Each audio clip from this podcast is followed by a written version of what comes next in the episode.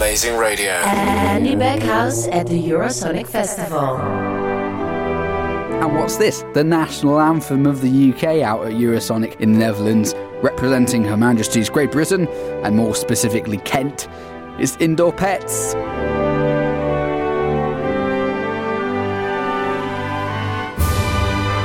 I feel very patriotic at the moment. I'm just going to do my best for my country, you know, but whilst at the same time listening to lots of European bands and appreciating their cultures.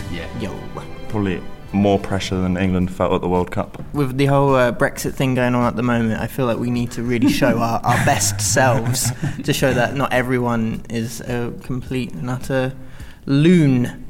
We'll go with loon. What's the story for people who don't know so far? Previously on Indoor Pets.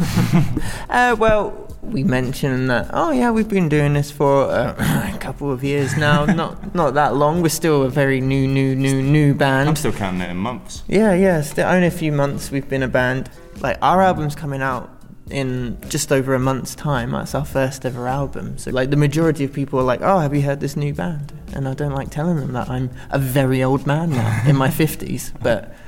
yeah, I use a lot of moisturiser.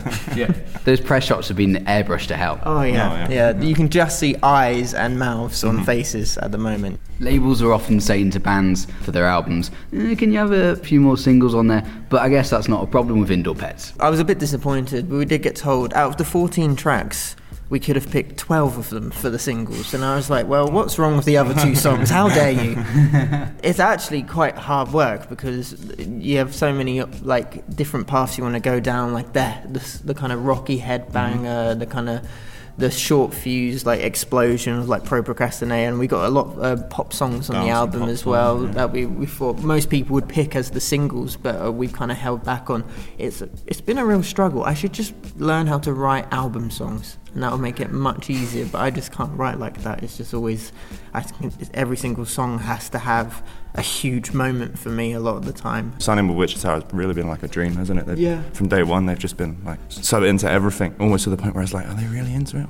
It's kind of saying that. Their only input on the whole album, they let us do exactly what we want. Their only input was, can you have the gap between track 11 and track 12 2 seconds longer? That was the only point we got back. Oh, of course we said no, we said go to hell, we said how dare you talk to us like that. It was so great to have people that were fully invested. It's not like they just disappeared. They were there every single day wanting to like talk to us and help us out and give us advice, but at the same time just be like, every time we were like, oh, should we be doing this? And then they were like, what do you think? I think this. And they were like, do it then. Just do what you want, because what you're doing is great. It's really nice to hear from really well-respected people in the industry. I think you guys should just do an Ed Sheeran and upload all 12 of the tracks. You know, maybe not those. Yeah, we just upload all 14 to Amazing Tunes, and they'll be all over the Amazing chart. We're expecting to block out the top 10 of the singles chart when we release the album. It's almost guaranteed. It's a good plan. Yeah. Indoor Pets, so good to see you at Eurosonic. Thanks so much. And you, thank you. Bye.